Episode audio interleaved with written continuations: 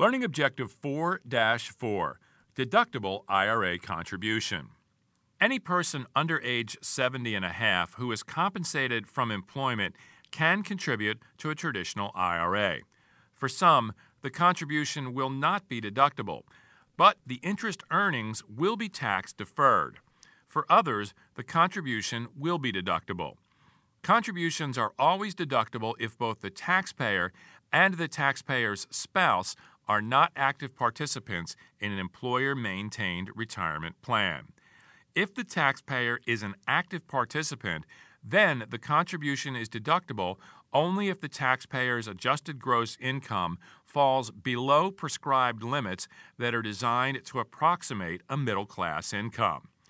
If an individual is not an active participant, but his or her spouse is, then the contribution is deductible for the non participant, provided the couple's income is less than a separate higher income threshold.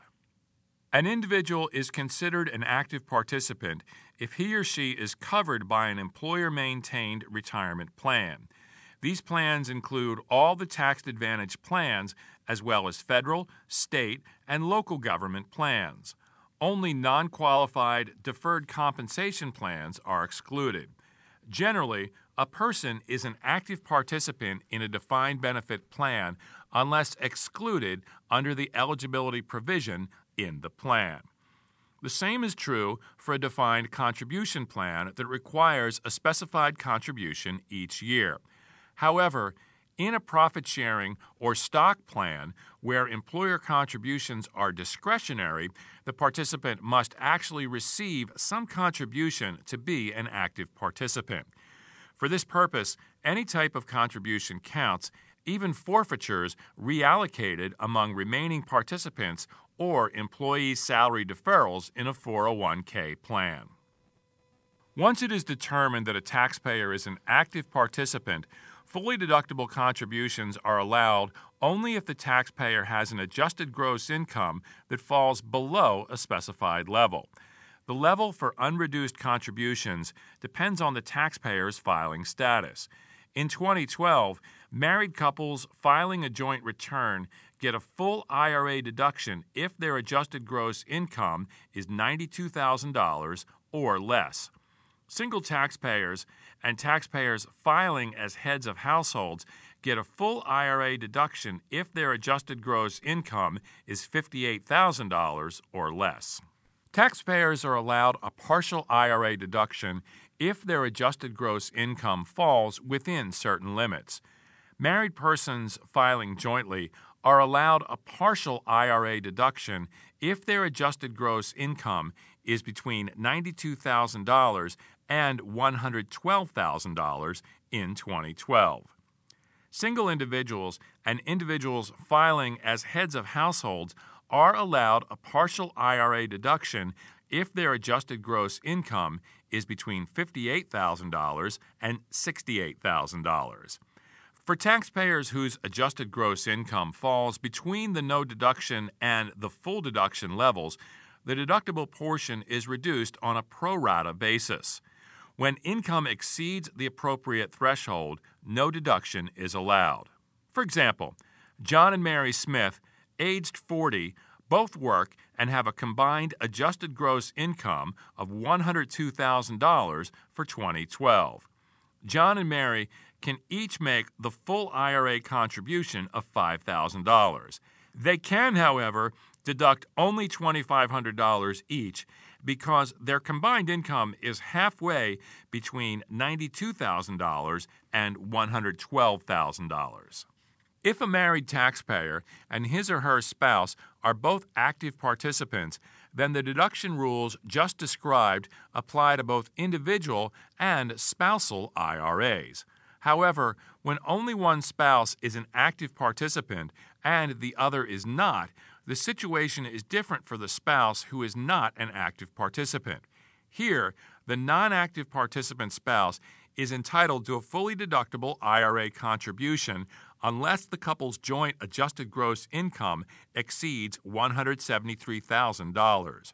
There will be no deduction at all if adjusted gross income is $183,000 or more. Learning Objective 4 4 Deductible IRA Contribution. Any person under age 70 and a half who is compensated from employment can contribute to a traditional IRA. For some, the contribution will not be deductible, but the interest earnings will be tax deferred. For others, the contribution will be deductible. Contributions are always deductible if both the taxpayer and the taxpayer's spouse are not active participants in an employer maintained retirement plan. If the taxpayer is an active participant, then the contribution is deductible only if the taxpayer's adjusted gross income falls below prescribed limits that are designed to approximate a middle class income. If an individual is not an active participant, but his or her spouse is, then the contribution is deductible for the non participant, provided the couple's income is less than a separate higher income threshold. An individual is considered an active participant if he or she is covered by an employer maintained retirement plan. These plans include all the tax advantage plans, as well as federal, state, and local government plans. Only non qualified deferred compensation plans are excluded. Generally, a person is an active participant in a defined benefit plan unless excluded under the eligibility provision in the plan. The same is true for a defined contribution plan that requires a specified contribution each year. However, in a profit sharing or stock plan where employer contributions are discretionary, the participant must actually receive some contribution to be an active participant. For this purpose, any type of contribution counts, even forfeitures reallocated among remaining participants or employee salary deferrals in a 401k plan. Once it is determined that a taxpayer is an active participant, fully deductible contributions are allowed only if the taxpayer has an adjusted gross income that falls below a specified level. The level for unreduced contributions depends on the taxpayer's filing status. In 2012, married couples filing a joint return get a full IRA deduction if their adjusted gross income is $92,000 or less. Single taxpayers and taxpayers filing as heads of households get a full IRA deduction if their adjusted gross income is $58,000 or less. Taxpayers are allowed a partial IRA deduction if their adjusted gross income falls within certain limits. Married persons filing jointly are allowed a partial IRA deduction if their adjusted gross income is between $92,000 and $112,000 in 2012. Single individuals and individuals filing as heads of households are allowed a partial IRA deduction if their adjusted gross income is between $58,000 and $68,000. For taxpayers whose adjusted gross income falls between the no deduction and the full deduction levels, the deductible portion is reduced on a pro rata basis. When income exceeds the appropriate threshold, no deduction is allowed. For example, John and Mary Smith aged 40, both work and have a combined adjusted gross income of $102,000 for 2012. John and Mary can each make the full IRA contribution of $5,000.